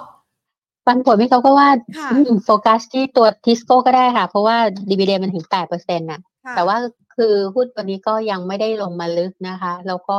พยายามสร้างตัวอยู่ในกรอบประมาณใกล้ๆ96 97บาทอะแต่ว่าโซนครั้งที่แล้วตอนที่เขาลงเร็วๆ ตอนเอ่อช่วงประมาณสองสามอาทิตย์ก่อนเนี่ย มันลงไป low ประมาณใกล้ๆเก้าสิบสี่บาทนะคะ ก็ อาจจะดูสองจังหวะ จังหวะแรกก็คือประมาณสักใกล้ๆเก้าสิบสี่จังหวะที่สองประมาณใกล้ๆเก้าสิบนะคะ ก็ดูสองจังหวะเนี้ยสำหรับคนที่อยากรับหุ้นปันผลนะคะค่ะ นี่ต้องมีคนถามแน่นอน เพราะว่าในใจหุ้นปันผลของคุณผู้ชมต้องมี Land and House นะคะ LH นี่พอจะเข้าขายไหมคะเข้าขายเข้าขายปันผลค่ะ เข้าขายปันผลก็ค่ะแต่เพียงแต่ว่าเหมือนกันค่ะ Land House ก็คล้าย ๆกับ TISCO ตรงที่ว่า เกิดการ rebound กลับขึ้นไป คือคือหมายความว่าตอนตกลงมาเนี่ยก็ลงมาอยู่ที่7บาท20 แล้วก็ rebound กลับตอนนี้ก็ยังพยายาม ที่จะพยายามเบรก8บาทแต่แต่เบรกไม่ได้นะคะ ดังนั้นเวลาเราอยากได้หุ้นปันผลเนี่ยเขาโลไว้อยู่ครั้งที่แล้วรอบ7บาท20 แต่ว่าในรอบ7บาท20เนี่ยสมมุติว่าถ้าลงมาครั้งนี้อีกครั้งหนึ่งเนี่ย ที่ระดับ 7 บาท 20 ก็ต้องพิจารณาดูว่าเขาจะหลุดกรอบไหม ถ้าหลุดกรอบก็เดี๋ยวเราไปหาที่ต่ำกว่านั้นตั้งรับอะค่ะ แต่ว่าถ้าคนอยากรับปันผลเวลามันลงไปเร็วๆ แรงๆ เนี่ย โอกาสในการเข้าตั้งรับเพื่อรับปันผลก็น่าสนใจอยู่นะคะ ค่ะ อ่าแล้วเดี๋ยวเดี๋ยวขอตัวเก็งกำไรด้วยนะคะ แต่ว่าขอระหว่างนี้ค่ะพี่กอล์ฟระหว่างที่เรากำลังคุยกันอยู่นี้นะคะ หุ้นไทยก็เริ่มมีการ rebound กลับมาเรื่อยๆ ตอนนี้ใกล้ชนพันสี่แล้วนะคะ และอีกหนึ่งห้าจุดละตัวหุ้นใช่ อีกหนึ่งค่ะตัวหุ้นที่มาดีเหมือนกันนะคะ ที่เมื่อวานร่วงแรงก็คือ Com7วันนี้เนี่ย ดีดกลับมาแล้วห้าเปอร์เซ็นต์ค่ะ อันนี้เขาก็ตอบรับดิจิ t a ลวอลเล็ตเหมือนกันใช่ไหมคะเพราะว่า digital wallet นี่ซื้อสินค้าเอ่อุปอโภคบริโภคได้ใช่ไหมอย่างมือถือซื้อได้ใช่ไหมเข้าขายไหมนะแพนอันนี้ไม่น่าจะไม่แน่ใจนะเข้าขายไหมเอ่อ คิดว่าน่าจะเข้าขายไหมคะ เดี๋ยวดูรายละเอียดก่อน เพราะว่าเมื่อกี้ดูจากรายละเอียดที่เขาให้ก็คือสิซื้อสินค้าอุปโภคบริโภคนะคะ ที่จำเป็นใช่ไหมอันนั้นเหมือนกับว่าเป็นที่จำเป็นใช่ไหมยกเว้น ยกเว้นจ่ายค่าบริการ สินค้าออนไลน์ กัญชา บัตรกำนันอัญมณี ค่าเทอมค่าน้ำค่าไฟอันนี้ห้าม ใช้ได้แต่สินค้าอุปโภคบริโภคเท่านั้นสงสัยเข้าขายนะแพนว่าวิไอโฟนใหม่ต้องมาแล้ว หลายคนบอกอุ๊ยสงสัยอารมณ์ประมาณนี้แหมพอตลาดติดลบเหลือแค่ห้ารู้สึกเสียงแพนรู้สึกมีชีวิตชีวาขึ้นเยอะอารมณ์ดีขึ้นมาเลยค่ะอารมณ์ดีขึ้นมาเชียว น่าจะเป็นเหมือนกันหลายคนค่ะเข้าใจอ่าแต่อย่างน้อยอย่างน้อยก็อย่างที่ค่ะบอกอะค่ะ คือ ตั้งแต่ตลาดเมื่อวานจนกระทั่งตลาดวันเนี้ยค่ะค่ะเอ่อทิศทางของตลาดอย่างก็เป็นอย่างที่ช่วงต้นที่เราคุยอะนะว่าอืมเอ่อ ตลาดยังยังเลือกทางอยู่ แม้ว่าระหว่างทางมันจะเหวี่ยงลงไปอะ แต่ว่ามันยังเลือกทางอยู่นะคะแล้วก็ดูจุดปิดอย่างที่เมื่อกี้คุยกันนะว่าถ้าเกิดยืนเหนือพันสี่ก็จะมีแนวโน้มเอ่อแกว่งไซด์เวย์ในกรอบสัปดาห์หน้าก็คือแกว่งประมาณพันสามร้อยเก้าสิบถึงพันสี่ร้อยสามสิบจุดอีกครั้งหนึ่งเพื่อเลือกทางนะคะ ส่วนตัวคอมเซเว่นนี่ก็ไม่แน่ใจว่าใช้ได้หรือเปล่าแต่ว่าเอ่อตัวของคอมเซเว่นเองเนี่ย เมื่อวานปรับตัวลดลงไปลึกๆ แต่ว่าถ้าดูโดยว่ามันหาสาเหตุว่าลงไปเพราะอะไรเนี่ย ส่วนใหญ่ก็หาสาเหตุกันไม่ค่อยชัดนะคะค่ะแต่ว่าที่รีมายกันถึงก็บอกว่าเป็นเรื่องของไม่แน่ว่าผลประกอบการไตรมาสสามอาจจะออกมาต่ำกว่าคาดซึ่งเข้าใจว่ายังไม่ออกนะคะค่ะแล้วก็ระดับราคาของหุ้นเองเนี่ยเมื่อวานเนี่ยลงไปอยู่ 24 บาท 20 แต่ว่าไม่ได้ปิดต่ำกว่า 25 บาท ดังนั้นเกิดการ rebound กลับก็เป็น rebound กลับระยะสั้นนะคะ ตัวของ Com7เนี่ยถ้าเอ่อ ในเชิงของการ trading แล้วอยากให้หุ้นเขาลงไปหลุดกรอบ 25 บาทในจุดปิดนะคะ ถ้าหลุดไปก็อันนี้ต้องระมัดระวังที่จะเปิด downside ลงต่อค่ะ ค่ะ ระหว่างที่เราคุยกันนี้ค่ะ พี่กอล์ฟขามีท่านหนึ่งมาขิงด้วย เขาบอกว่ารู้สึกผมจะอดได้ digital walletเออถามถามแพนหน่อยคำว่าขิงเนี่ยความหมายคือจะเป็นว่าอะไรนะ ขิงก็คือว่าอ่า อวดเขาเรียกว่าข่มเราอวดกันเล็กน้อยเอาข่มกันโอเคโอเคเหมือนกับว่าโอเคอะฉันไม่ได้นะ digital wallet อะไรเพราะว่าฉันรวยแล้วใช่อะไรอย่างนี้อ่าโอเคโอเคอย่างนั้นแพนก็ไม่ได้ค่ะ แพนก็ไม่ได้ แพนไม่บอกว่าแพนได้หรือไม่ได้ แพนต้องรีบไปถอนตังค์ออกก่อนนะคะ สาธุเลยค่ะอุ้ยจะมีผลเมื่อไหร่นี่อะไรอย่างนี้นะ อะเป็นค่ะ เป็น trick นะคุยกันขำๆนะคะ เพราะว่าบรรยากาศการลงทุนระหว่างนี้เนี่ย น่าจะไปใน sideway เชิงที่จะเป็น up แล้วล่ะ พอมาคุยกับพี่กอล์ฟนะคะ ตอนอย่านั้นอย่าอย่าเป็น up อย่าเป็น up เอาแค่ sideway ในเชิง rebound อ๋อในเชิงนะคะรีบาวด์โอเคนะค่ะคะตอนนี้มายืนเหนือ 1,400 ได้เล็ก ๆ แล้วนะคะอะคุณผู้ชมคะ ทุกคนอารมณ์ดีส่งหุ้นเข้ามากันใหญ่เลยนะคะ แต่เดี๋ยวขอตัวเก็งกำไรก่อนนะคะ ตัวเก็งกำไรที่พี่ก๊อฟมองไว้ ช่วงนี้ยังพอมีตัวไหนบ้างคะ คือที่เราเลือกมาเนี่ยพี่ก๊อฟเลือกมาในช่วงของตอนเช้าวันนี้นะคะค่ะเอ่อพี่ก๊อฟอิงอยู่กับสองสามปัจจัยนี้ ปัจจัยแรกก็คือว่ายิงอยู่กับว่าระดับราคาของเขาเนี่ยเมื่อภาพของตลาดดูอ่อนแอเมื่อเช้าอะเราอ่อนแอก็ลงไป 17 จุด แต่ว่าหุ้นเหล่านี้ยังค่อนข้างที่จะสวนทางตลาดเป็นไปในเชิงที่แข็งแกร่งกว่าเซ็ตก็จะเลือกหุ้นเหล่านี้ออกมา อันที่ 2 คือมีประมาณการซื้อขายที่เขาเรียกว่า ค่อนข้างไปในทิศทางที่ดีกว่าเซ็ตคือหนาแน่นหน่อยนะคะ และที่ 3 ก็คือว่าหุ้นเหล่านี้อาจจะได้อานิสงจากเรื่องของระดับราคาน้ำมันเพอิญว่าประเมินว่าสัปดาห์นี้สัปดาห์ปัจจุบันเนี้ยที่เราอยู่อะค่ะตั้งแต่ต้นสัปดาห์พี่ก็ประเมินว่าราคาน้ำมันจะถอยตัวลงและหลุดกรอบ 80 เหรียญลงมาหา 75 ซึ่งมันก็เกิดขึ้น แต่สัปดาห์หน้าเนี่ยถูกคาดว่า อันนี้กำลัง forecast ไปที่สัปดาห์หน้าแล้วนะคะ ถูกคาดว่าราคาน้ำมันน่าจะ rebound กลับ คือภาพใหญ่ก็เป็น sideways แหละ แต่เกิดการ rebound กลับจากไอ้75 เหรียญเนี่ยไปที่ระดับประมาณ 82 เหรียญโดยประมาณ ดังนั้นหุ้นในกลุ่มของพลังงานน้ำมันควรจะมีโอกาสของการ rebound กลับตามระดับราคาน้ำมันนะคะ ก็เลยเลือกตัวของปตท.สผ.ขึ้นมา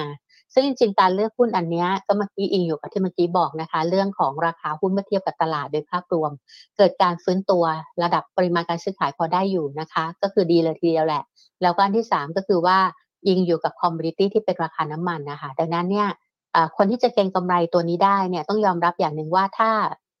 ไม่เป็นไปตามคาดหมายหลุดระดับ 160 ก็ stop เก็งกำไรไปนะคะดังนั้นโดยกรอบของการแกว่งมันจะอยู่ประมาณใกล้ๆร้อยหกสิบเอ็ดอะหรือร้อยหกสิบประมาณเนี้ย แล้วก็ rebound กลับขึ้นไปหาประมาณใกล้ร้อยหกสิบห้าบาทอะค่ะค่ะอ่าให้ไว้สำหรับปตท.สผ.นะคะอ่าก็เป็นตัวเก็งกำไรกัน พี่กอล์ฟคะแต่บางคนเนี่ย บางคนเนี่ยพอฟังชื่อหุ้นแล้วก็ไม่กล้าซื้อเลยนะราคามันลงแต่แต่อันนี้พี่ก็ก็บอกว่าตลาดมันเมื่อกี้ที่ถึงเล่าเยอะอยู่ก็เพราะว่า ถึงให้เหตุผลถึงสามด้านเลยค่ะ คือราคาเมื่อวานนี้เขาเริ่มฟื้นกลับภายใต้ตลาดเมื่อวานที่อ่อนแรงนะคะอันนี้ตลาดตอนเช้าตกไปอีก 17 จุด เขาก็ไม่ได้ติดลบเยอะ ก็ติดลบเป็นบาทเดียวเอง แล้วก็ราคาหุ้นปริมาณการซื้อขายก็ก็มีแรงกลับเข้ามาด้วย แล้วก็น้ำมันถูกประเมิน เนี่ยประเมินตัวเองนะด้วยตัวเองนะคะว่าน่าจะมีรีบาวกลับ แต่ว่ากรอบของน้ำมัน rebound กลับ ยังเป็นน้ำมันภายใต้ sideways อ่อนๆนะคะ แต่เพียงแต่ว่าเกิดการ rebound กลับจากที่ปรับลงแรงในรอบสัปดาห์นี้ค่ะ คุณผู้ชมเข้ามาคุยกันคึกคักเลยค่ะพี่ก๊อฟคุณผู้ชมถามว่า นี่เขาจะนับเงินที่อยู่ในพอร์ตหุ้นด้วยหรือเปล่าคะนี่อ๋อถ้านับอย่างนั้นอาจจะไม่เป็นไรค่ะว่าเหลือน้อยสะท้อนใจแพนบอกถ้านับอย่างนั้นแพนได้ sureถ้านับผลขาดทุนแล้วจะให้เป็นกำลังใจมาด้วยนี่ก็จะยิ่งได้เข้าไปโอ้แพนได้ชัวเลยใช่ไหมคะตอนนี้ต่ำเตี้ยเรียดินมากเลยค่ะ ค่ะ ค่ะ พี่กอล์ฟค่ะในในภาพวันนี้เนี่ยนะคะ คุณผู้ชมก็สอบถามกันเข้ามานะคะ เอาตัวหุ้นบ้างดีกว่านะคะ เอาตัวแบมแบมคุณผู้ชมบอกว่าแบมเนี่ยคุณติดอยู่สิบสี่บาทสี่สิบห้าค่ะ อืมโหยาก ยากที่จะถึงเร็วๆนี้ ยากจะกลับไปที่ทุนค่ะยากที่จะกลับไปทุน คือพี่ก็อาจจะไม่แนะนำว่าได้ต้องแก้พอร์ตนะคะ เพราะตอนนี้หุ้นที่ แต่ละตัวเนี่ยที่มันมีการปรับตัวแล้วเราปล่อยลงมาค่อนข้างลึกเนี่ยมันกว่าจะฟื้นตัวกลับมันค่อนข้างจำกัดอะคะ่ะ ทีนี้ตัวของแบมเองเนี่ยมันก็จะเป็นธุรกิจที่เป็น AMC เกี่ยวกับเรื่องของการเก็บหนี้นะคะ ในกรณีของการเก็บหนี้เนี่ยปกติแล้วเขาจะคาดหวังว่าถ้าการเก็บหนี้เป็นไปตามเป้าหมายเนี่ยตัวของเขาก็จะน่าจะมีโอกาสของการที่ผลประกอบการเป็นไปทางด้านที่ ดีหรือตามคาด แต่ว่าถ้าเก็บหนี้ไม่ได้ตามเป้าหมายนี่มันอาจจะมีลักษณะของการที่เรียกว่าตั้งสำรองขึ้น เหมือนกับ JMT เมื่อเช้านี้ผลประกอบการที่ออกมาต่ำกว่าตลาดคาดไว้ 10%เนี่ยอยู่ที่ 455 ล้านบาทธุรกิจมันคล้ายๆกันเป็น AMC เหมือนกันนะคะ ดังนั้นเนี่ยพอการตามเก็บหนี้ได้อาจจะไม่เป็นไปตามประมาณการน่ะหรือการคืนทุนเนี่ยไม่เป็นไปตามเป้าอะค่ะ ลักษณะอย่างเงี้ยเขาเกิดการตั้งสำรองที่สูงขึ้น ถ้าแบมเป็นลักษณะของการที่ระดับราคาปรับตัวลดลงมาตอนนี้อยู่8บาท40เดี๋ยวก่อนนะคะ น่าจะทำนิวโลในรอบปีเปล่าไม่รู้ อืม นิวโลใหม่ด้วยคนที่มีลักษณะของการนิวโลใหม่อาจจะต้องระวังเพียงแต่ว่าเขาถูกภาวะขายมากเกินไปอะค่ะ แต่ว่าถ้าถามว่าจะถัวด้วยราคาตรงนี้ก็ เชิงเซนิเมนต์พี่เขาก็ไม่กล้าที่จะบอกให้ถัวนะ เพราะว่ามันก็ยังไม่ได้บอกว่าระดับราคาไหนจะเป็นราคาที่เป็นเอ่อระดับราคาโลที่สุดนะคะ แต่ว่าอยู่ในภาวะที่ถูกขายออกมามากเกินไปเหมือนกัน แต่ว่ายังไม่พบว่ามันจะเกิดการฟื้นตัวกลับอะค่ะค่ะอ่างั้นขยับไปต่อนะคะ คุณผู้ชมขอตัว OR ค่ะ OR ก็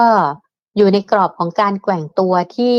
เอ่อเขาเรียกว่าพยายามฟื้นตัวกลับ แต่ว่ายังติดกรอบใกล้ๆ 19 บาทอยู่นะคะ ดังนั้นกรอบแกว่งของเขาก็อาจจะอยู่ภายใต้กรอบประมาณสัก 18 บาทต้นๆ ไปถึงระดับประมาณ 19 บาท 50 โดยประมาณ แต่ทีนี้จะเบรกกรอบที่ 19 บาท 50 ได้หรือเปล่าเนี่ยเทรนด์ใหญ่ของเขายังเป็นทางด้านเอ่อที่ไม่ได้แข็งแกร่งกว่าเซ็ตสักเท่าไหร่นะคะ ก็อยู่ภายใต้กรอบนี้ไปก่อนนะคะค่ะคุณผู้ชมรายงานเข้ามานะคะ ช่วยดูตัว TNP หน่อยธนะ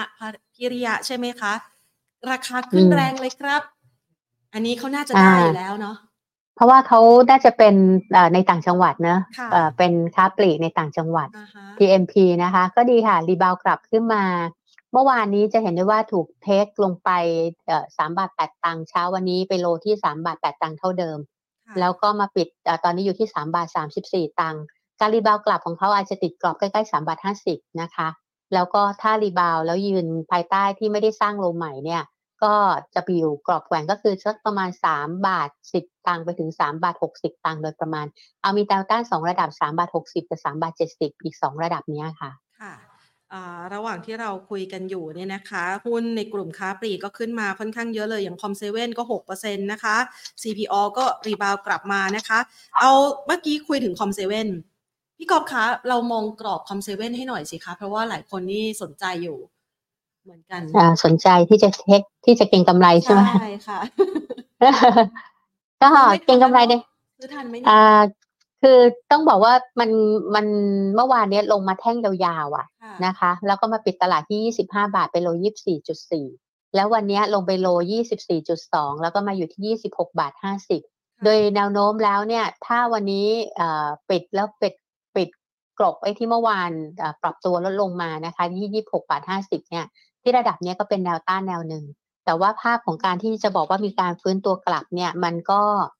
ส่งสัญญาณว่ามันถ้าไปถ้าเขาถ้าเขาพยายามยืนเหนือกรอบประมาณ 27 บาท 50 ขึ้นไปได้เนี่ย ก็จะกลบภาพที่สัปดาห์นี้มีการพักตัวลงไปลึกๆอะค่ะ แต่ว่ากรอบแกว่งก็จะอยู่ประมาณสัก 26 50 ไปถึงประมาณ 28 บาท 50 ไปก่อนนะคะค่ะก็แนวโน้มเป็นไปในเชิงของการ rebound ระยะสั้นๆนะคะค่ะอ่าขอตัว ASIAN ค่ะ ASIAN นะคะ ใช่ค่ะ อืม ก็ เอ่อ ดูยังไม่ค่อยน่าสนใจอะไรสักเท่าไหร่ ค่ะ ก็แกว่งตัวแคบๆ อยู่ภายใต้กรอบประมาณ6บาทอ่าต้นๆนะคะ ประมาณ6บาท30แล้วก็ด้านบนก็ติดกรอบประมาณใกล้ๆ6บาท50กับ6บาท70อยู่นะคะ ค่ะ โดยแนวโน้มก็เดี๋ยวเท่าที่เห็นยังไม่มีอะไรที่ส่งสัญญาณเป็นพิเศษ ก็ลองไปติดตามเรื่องของประกอบการดูแล้วกันค่ะ ค่ะ เอ่อยัง BTG ล่ะคะ มองยังไงบ้างคะพี่กอฟ BTG BTG เบทาโกรนะกับ คะ CP CPF เนี่ย มันเป็นทรงคล้ายๆกันเลยใช่ไหมคะ เดี๋ยวพี่ครับขอดูนิดนึงนะคะ ได้เลยแทค่ะบไม่เคยเปิดดู BTG เลย เบทาโกรกับ CPF นี่มาทรงคล้ายกันเลยคือไหลลงคือ ต่อเนื่อง คือตอนเนี้ยเอ่อพี่ก็อาจจะไม่ได้ดูข้อมูลพื้นฐานของ BTG นะคะ แต่ค่ะ ข้อมูลของ CPF เนี่ย ราคาไก่ราคาหมูเนี่ย คือผลประกอบการ CPF เป็นอีกหนึ่งบริษัทที่ผลประกอบการออกมาต่ำกว่าที่ตลาดคาดการไว้นะคะ แล้วก็ราคาหมูราคาไก่เองเนี่ยก็ยังเป็นราคาที่ยังไม่ฟื้นตัว ดังนั้นในลักษณะของหุ้นมันก็เลยดูอ่อนแรงเป็นพิเศษนะคะ ทีนี้ระดับราคาวันนี้ยังพักตัวลงไปที่ 18 บาท 30 โดยแนวโน้มแล้วโลของที่ครั้งที่แล้วที่เขาทำไว้อะอยู่ที่ประมาณใกล้ๆ 18 บาทอะคะก็อย่าให้หลุดโลนี้นะ ถ้าหลุดก็เปิดดาวไซด์แต่ถ้ายังไม่หลุดก็จะแกว่งตัวอยู่ภายใต้กรอบ 18 ถึงประมาณใกล้ๆ 19 ก่อนนะคะ ส่วน BTC นะ BTG เอา BTG แป๊บนึอ่างฮะ BTG ค่ะ BTG ก็คล้ายๆกันก็คือมันยังอยู่โซนอ่อนแรงนะคะ แต่ว่าเพียงแต่ว่ายี่เลี่ยๆอยู่ประมาณใกล้ๆยี่สิบอ่าบาทสามสิบถึงประมาณยี่สิบเอ็ดบาทอะโดยรวมๆถ้า ถ้าแนะนำเชิงเก็งกำไรก็ยังไม่แนะนำอะค่ะ ค่ะอะนะคะก็ เป็นคำถามนะคะที่ส่งมาถามกันนะคะ เดี๋ยวขอคำแนะนำจากพี่กอฟละกันว่ากลยุทธ์ในช่วงนี้นะคะ ที่จะทำยังไง เพราะว่าคุณผู้ชมท่านนี้ส่งมาขิงอีกแล้ว บอกว่า ตอนนี้พอร์ตเขียวแล้วครับ ขายทิ้งเลยดีไหมอ๋อก็อันนี้แล้วแต่กลยุทธ์เลยค่ะอ่าเพราะว่าค่ะเพราะว่าเอ่อจริง ๆแล้วเนี่ย ตลาดที่เราได้กำไรมันก็เก็บเงินไว้ก็ได้ค่ะอือฮึค่ะอ่า ระหว่างที่เรากำลังเผชิญความผันผวนแบบนี้ เราเราแนะนำในการบริหารอารมณ์แล้วก็จิตใจ mindset ยังไงบ้างคะพี่กอฟคือเวลาเราคือคือเวลาเราซื้อขายหุ้นเนี่ย เราเวลาเราเลือกการเก็งกำไรแล้วเราบอกว่าเราสามารถเก็งกำไรและรับความเสี่ยงได้อะค่ะ นั่นหมายความว่าเราจะต้องมีจุดถอย แล้วก็มีจุดที่จะขายด้วยเหมือนกัน จุดขายดังนั้นเมื่อกี้อย่างที่แพนบอกว่ามีคนขิงมาเนี่ยว่า กำไรแล้วพอร์ตเขียวแล้วจะขายไหมนี่ก็คือเอาตามกลยุทธ์ที่ตัวเองวางไว้เลยค่ะว่า ถ้าวันนี้เราคิดว่าเราจะซื้อตอนหุ้นตกมันตกมาต่อเนื่องสองวันนะคะ แล้วเกิดการ rebound กลับแบบเดียวกันเนี้ยได้ได้กำไรแล้วคิดว่าเก็บเงินไว้ก็เก็บเงินหมายความว่าเก็บกำไรไว้อะจะขายก็ไม่ได้เป็นเรื่องแปลกนะคะ ส่วนคนที่อาจจะผิดตัวผิดจังหวะแล้วต้อง stop เก็งกำไรไปเนี่ย อันนี้คราวต่อไปก็ต้องไปดูกันอีกทีนึงว่าเรา ผิดในเรื่องอะไร คืออาจจะเลือกหุ้นที่เขาเรียกว่าอะไรอะอาจจะเลือกหุ้นที่อาจจะไม่เกิดการรีบาวกลับที่เร็ว ดังนั้นก็ต้องลุ้นกันอีกครั้งหนึ่งในโอกาสต่อไปอะค่ะก็ถ้ามันอยู่ที่ใจเราอะค่ะ ถ้าเราใจเผื่อไว้แล้วเราผิดผิดด้วยด้วยตัวเราเองเนี่ย มันไม่ได้เป็นเรื่องแปลกอะค่ะ ก็ยังดีกว่า เพราะว่าเราก็จะได้เรียนรู้ของเราไปด้วยอะค่ะคำถามสุดท้ายคุณผู้ชมบอกว่าอย่าง LH นี่เก็บไว้ได้ไหมคะ คำว่าเก็บไว้ได้นี่คือมีทุนสูงกว่านี้เหรอคะ คุณผู้ชมคะสอบถามเข้ามา เพราะว่าพี่ก๊อฟก็แนะนำอยู่เนาะว่าเป็นหุ้นปันผลที่น่าสนใจใช่ไหมคะพี่ก๊อฟใช่แต่ว่าระดับราคาของหุ้นเวลาหุ้นปันผลที่น่าสนใจเนี่ยบางทีอะเราอยากได้ต้นทุนที่เขาเรียกว่าที่เราจะถือได้ยาวๆอะค่ะยาวๆนานๆ ไม่ว่าจะหุ้นจะเหวี่ยงได้ขนาดไหนเนี่ย ทีนี้เวลาเราจะเลือกต้นทุนเนี่ย เราก็จะเลือกต้นทุนว่า เอ๊ะ ถ้าครั้งที่แล้วก็ทำโลไว้ที่เจ็ดบาทยี่สิบแล้วครั้งนี้จะหลุดไหมถ้าไม่หลุดเนี่ยเราก็ไปพิจารณาอีกทีว่าเข้าใกล้เจ็ดบาทยี่สิบเราจะเลิกซื้อไหมหรือว่าถ้าหลุดเนี่ยเราก็จะได้ต้นทุนที่ต่ำกว่า ดังนั้นก็อาจจะต้องแบ่งเป็นล็อตๆในการเข้าไปซื้อเพื่อหวังเงินปันผลนะคะ แต่ก็อิงอยู่กับเรื่องของผลประกอบการด้วยนะ เวลาเราเราซื้อหุ้นแบบลงทุนระยะยาวอะ่ะ แล้วก็ดูเรื่องของเงินปันผลเนี่ย เรื่องของเงินปันผลมันจะสะท้อนตามผลประกอบการนะคะ ถ้าผลประกอบการมันเกิดดรอปกว่าที่นักวิเคราะห์คาดการไว้แล้วนักวิเคราะห์เกิดการปรับในเรื่องของประมาณการและกำไรอะไอ้อย่างเงี้ยมันก็จะได้ตัวของเขาเรียกว่าดีเวเดนยิวอะไม่ไม่ไม่ตามที่เราคาดการไว้อะค่ะ แล้วบางอย่างมันก็เลยจะทำให้เกิดการที่เขาเรียกว่าบางคนบอกว่าขอไปเปลี่ยนตัวถือดีกว่า ก็จะเกิดการเทคโปรฟิตหุ้นเหล่านี้ออกมานะคะ ค่ะ ในกรณีที่เป็นภาพนะคะของการลงทุนระยะยาวค่ะพี่กอล์ฟช่วงนี้เนี่ยเรายังมองภาพของตลาดหุ้นไทยยังสดใสอยู่หรือเปล่าคะเพราะว่ามันทำโล คือเรียกว่าแย่ที่สุดในตลาดหุ้นทั่วโลกแล้วอะค่ะ มันยังพอมีความหวังเหลือไหมคะเอาเอางี้ละกันคือตลาดตลาดบ้านเราในรอบของปีนี้ค่ะ ปีปีหกหกนะ เราติดลบประมาณสักสิบหกสิบเจ็ดเปอร์เซ็นถ้า เทียบ year to date อะค่ะถึงหมายความว่าตั้งแต่ปลายปีที่แล้วเทียบณปัจจุบันเนี่ยตลาดหุ้นไทยก็มีการปรับตัวลดลงไปประมาณ 16-17%นะคะ ถ้าไปเปรียบเทียบกับตลาดภูมิภาคในกลุ่มของทิปอะเราก็ลงแรงกว่า แล้วก็ถ้าเปรียบเทียบกับตลาดในกลุ่มของทางด้านเอเชียด้านอื่น อย่างเช่นพวกฮ่องกงสิงคโปร์เออไม่มีสิงคโปร์ฮ่องกงไต้หวันเกาหลีใต้อะไรเงี้ยเราก็ไปในทิศทางที่ค่อนข้างจะ เป็นไปในปการปรับตัวที่ลงลึกกว่าค่ะ ทีนี้ปัจจัยที่ทำให้เราลงลึกกว่าเนี่ยอาจจะมาจากสองสาเรื่องนะคะ เรื่องแรกคือถูกปัจจัยกดดันจากเรื่องของดอกเบี้ย ในต่างประเทศอย่างเช่นเฟดปรับขึ้นดอกเบี้ยค่ะ เรื่องที่สองก็คืออาจจะภาพของตลาดโดยรวม เกี่ยวกับเรื่องของสถานการณ์ที่เป็นภูมิรัฐศาสตร์ แล้วก็ปัจจัยที่ 3 คือ ปัจจัยนมาตรการกระตุ้นเศรษฐกิจบ้านเราอาจจะยังไม่สะท้อนความคาดหมายในเชิงของการกระตุ้นได้มากพอนะคะ แล้วก็เรื่องสุดท้ายคือเรื่องของดิจิตอลวอลเล็ตเนี่ยคนกังวลเรื่องแหล่งที่มาของเงินน่ะ โดยเฉพาะก่อนหน้านั้นถูกถูกมองว่าอาจจะต้องหาเงินมาจากการกู้หรือเปล่า ซึ่งปัจจัยดังกล่าวมันก็เลยสะท้อนมาทำให้กดดันเซ็นอินเด็กอะค่ะมีการปรับตัวลดลง แล้วก็ประกอบกับทางด้านของ foreign fund flow ในบ้านเราปีนี้ก็มีการขายมาอย่างต่อเนื่องตอนนี้ก็ประมาณแสนเจ็ด แสนเจ็ดแสนเกือบเกือบแสนแปดแล้วอะดังนั้นลักษณะตรงนี้ก็ทำให้เซ็นดินเด็กก็มีภาพที่เป็นไซด์เวดดาวมาตลอดตั้งแต่เราหลุดกรอบอการใช้เวดาวของตลาดเนี่ยมันชัดเจนตอนที่เราหลุดกรอบพันห้าร้อยจุด เราลงมานะคะ แล้วก็พอหลังจากหลุดกรอบเนี้ย มันก็ลงเร็วมาถึงที่ระดับประมาณพันสามร้อยหกสิบหกจุด ซึ่งถ้าคนดูกราฟเนี่ยก็จะเห็นได้ว่าที่ระดับพันสามร้อยหกหกหรือพันสามร้อยห้าสิบเนี่ย มันเป็นกรอบที่จะเป็นเป้าหมายต่อการหลุดจากพันห้าลงมาหาจุดนี้อยู่แล้วอะค่ะ แต่ว่าตอนนี้ที่ระดับเนี้ยมันยังไม่ได้หลุดกรอบนี้ลงไป ดังนั้นมันก็เลยเล่นพยายามรีบาวขึ้นไป และเลือกทางที่ว่าจะรีบาวได้ไกลขึ้นกว่าเดิมหรือเปล่านะคะค่ะขออนุญาตค่ะพี่กอล์ฟขอสองตัวสุดท้ายนะคะ โอริค่ะ โอรินะคะ ก็ภาพใหญ่ ๆ มันเป็นภาพที่หลุดกรอบลงมานะคะ น่าจะมาจากเรื่องของผลประกอบการแหละ แล้วก็เดี๋ยวดูภาพใหญ่มากเป็นภาพรายเดือนว่าหลุดเลยไหมเอ่อคล้ายๆ หุ้นกลุ่มพวกบำรุงราษฎร์ทั้งหลายอะค่ะ คือหลุดกรอบลงมา พอหลุดกรอบลงมาตอนนี้มาหาแนวรับที่เป็นแนวรับใหญ่ๆอยู่ระดับหนึ่งที่ประมาณใกล้ๆ 9 บาทนะคะ ถ้าไม่ได้หลุดกรอบ 9 บาทลงไปนะคะ ก็ น่าจะมีโอกาสรีบาวระยะสั้น ภายใต้กรอบประมาณ 9 บาทถึงประมาณไม่เกิน 10 บาทอะค่ะประมาณสัก 8 บาทไปปลาย8บาทไปปลายไปถึงประมาณสักไม่เกิน 10 บาทแล้วกันถ้าเกิดการรีบาวกลับระยะสั้น แต่มันเหมือนถูกเทคโปรฟิตลงมาก็ติดตามเรื่องผลประกอบการด้วยนะคะค่ะตัวสุดท้ายค่ะ EA ค่ะ คุณผู้ชมบอกว่า EA เนี่ยมีอยู่ 13%ของพอร์ตนะคะ ตอนนี้เย็นสบายมากเลยเหลือ เหลือโอกาสจะใส่ทุนอีกหนึ่งไม้ค่ะ แนะนำยังไงคะราคาของ EA เนี่ยปรับตัวลดลงมาจนกระทั่งมาหาแนวรับใหญ่สุดของเขาเลย ตอนนี้อยู่ประมาณใกล้ๆสักตอนนี้ราคาหุ้นเขาอยู่ 45 นะคะ แล้วเมื่อสัปดาห์ที่แล้วเนี่ยลงไปโลที่ 41 บาท แล้วก็ตัวแนวรับใหญ่ที่สุดของเขาเลยอยู่ที่ประมาณ 38 บาทนะคะ ถ้าหลุดแนวรับนี้ที่ 38 บาทก็จะทำ low ใหม่ในรอบหลายปีอะแต่ว่าปกติแล้วเวลาหุ้นลงมาหาใกล้ low เนี้ยมักจะมี rebound ก่อนนะคะ แต่ว่าจะ rebound ไกลหรือเปล่าเนี่ยพี่เขาก็ประเมินแค่ว่า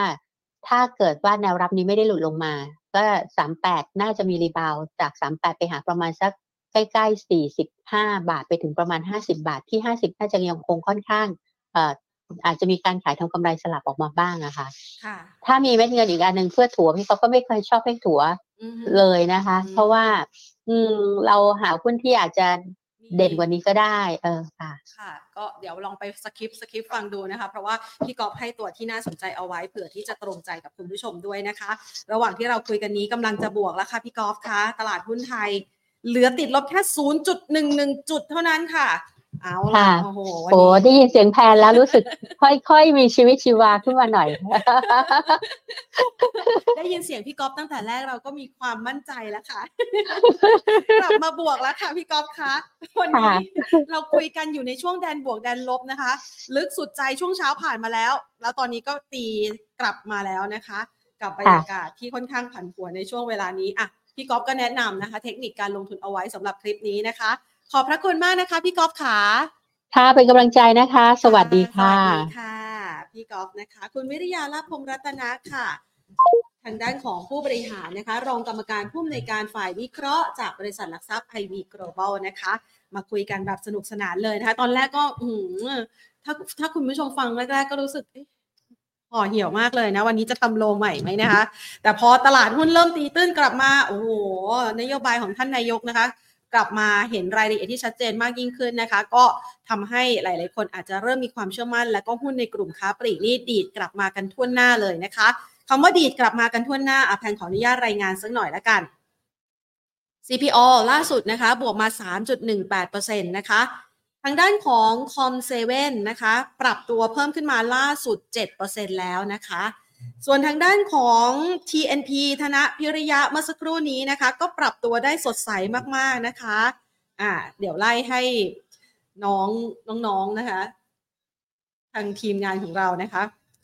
เปิดให้ดูนะคะ เอาเราไปดูดูโฮมกับ global กันซะหน่อยดูโฮมนะคะ ดูโฮมอาจจะไม่ได้เป็นแท่งเขียวโดดเด่นสักเท่าไหร่นะ แต่ก็อ่าไม่โดดเด่นอะไรก็โดดเด่นเหมือนกันนะนะคะ อ่างั้นไปดู global บ้างนะคะ เอาล่ะ นี่ก็คืออยู่ในกลุ่มนะคะขายที่เป็นกลุ่มค้าปลีก สินค้าอุปโภคบริโภคที่ดีดขึ้นมาแรง ไปดูกลุ่มท่องเขาเรียกว่าอะไรห้างสรรพสินค้าใช่ไหมอ่า CRC มั้งไหม CRC ก็บวกนะ ว่าไม่ได้นะ CRC เนี่ยโอ้โห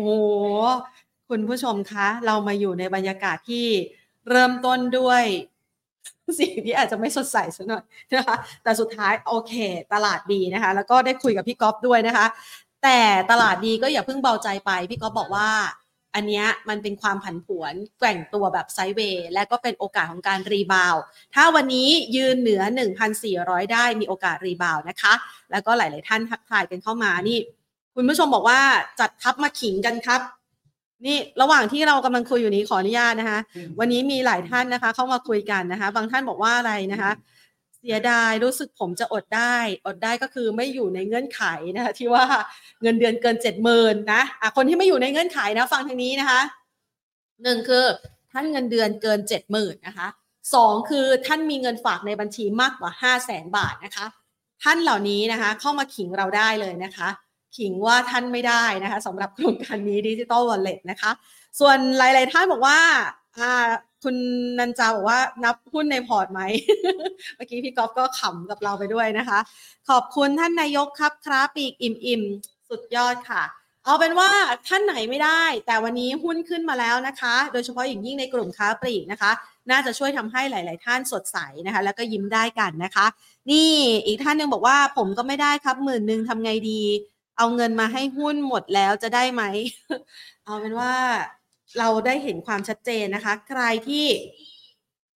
นี่อีกท่านบอกเดี๋ยวไปโอนเงินออกจากบัญชีก่อนนะคะ เอาคำแนะนำพี่ก๊อฟไปนะคะเมื่อกี้เราก็แอบลืมถามว่าพี่ก๊อฟต้องทำยังไงล่ะถึงจะได้ เราเราไม่กล้าไงคะเราไม่กล้านะคะ เชื่อว่าพี่ก๊อฟคงโอนเงินออกจากบัญชีไม่ทัน เพราะว่ามีหลายบัญชีอยู่นะคะ เอาละนี่ก็เป็นการทักทายกันนะคะ ในวันที่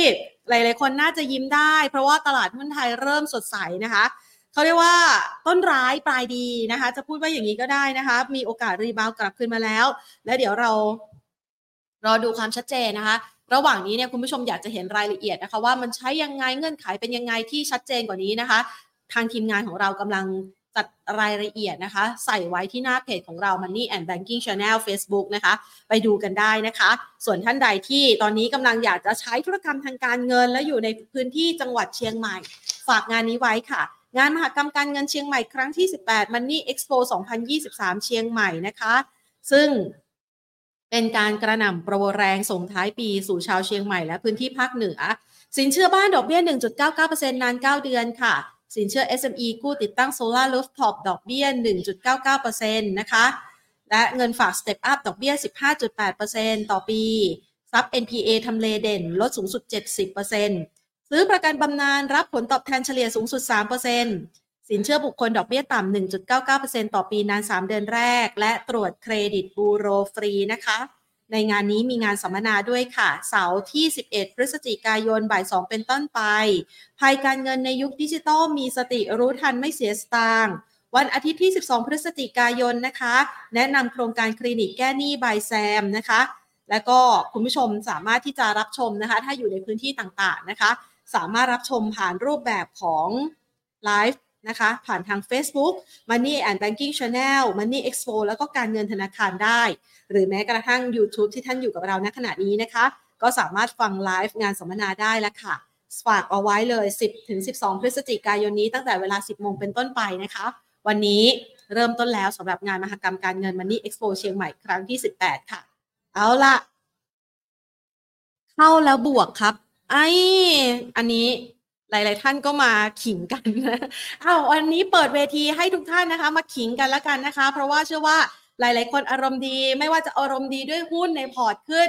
กลับมานะคะ ลดผลขาดทุนลง หรือว่ากลับมาเป็นสีเขียวได้นะคะ เก็งกำไรถูกตัวนะคะ หรือท่านที่อยากจะมาขิงว่าท่านได้นะคะ อยู่ในโครงการดิจิ t a ลวอลเล็ตนะคะ ก็ส่งสติกเกอร์เข้ามาแล้วกันนะคะ ต่อจากนี้นะคะส่งสติกเกอร์ยิ้มก็ได้ หัวใจก็ได้นะคะ หรือใครที่ไม่ได้จะส่ง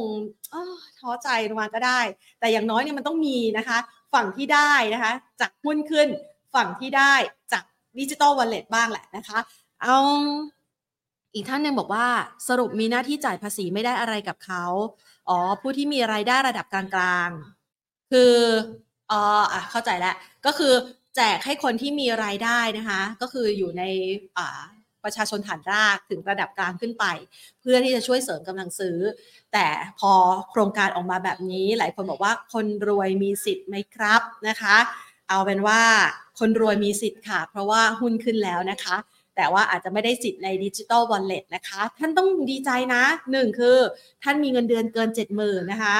และ 2 ก็คือท่านมีเงินในบัญชีเกิน 5 0 0แสน และ 3 ก็คือท่านไม่ได้อยู่ในกลุ่มคนส่วนใหญ่ของประเทศไทย อันนี้ น่าภูมิใจกว่านะคะ และก็ท่านมีภาษีก็คือว่ามีโอกาสที่จะได้สิ่งดีๆนะคะมากขึ้นนะคะ ตอนนี้บางครั้งเนี่ยโครงการบางโครงการก็ออกมา เพื่อที่จะสร้างให้กับคนที่เขาอาจจะขาดโอกาส แล้วก็มีความจำเป็นที่ต้องใช้เงิน แล้วก็เป็นส่วนหนึ่งที่ช่วยผลักดันเศรษฐกิจไทยด้วยนะคะ เอาว่าเป็นกำลังใจฝากกันกับทุกๆ กลุ่มแล้วกันนะคะ นี่แหละค่ะเป็นคลิปของคลิปนี้นะคะ ใครที่อยากจะ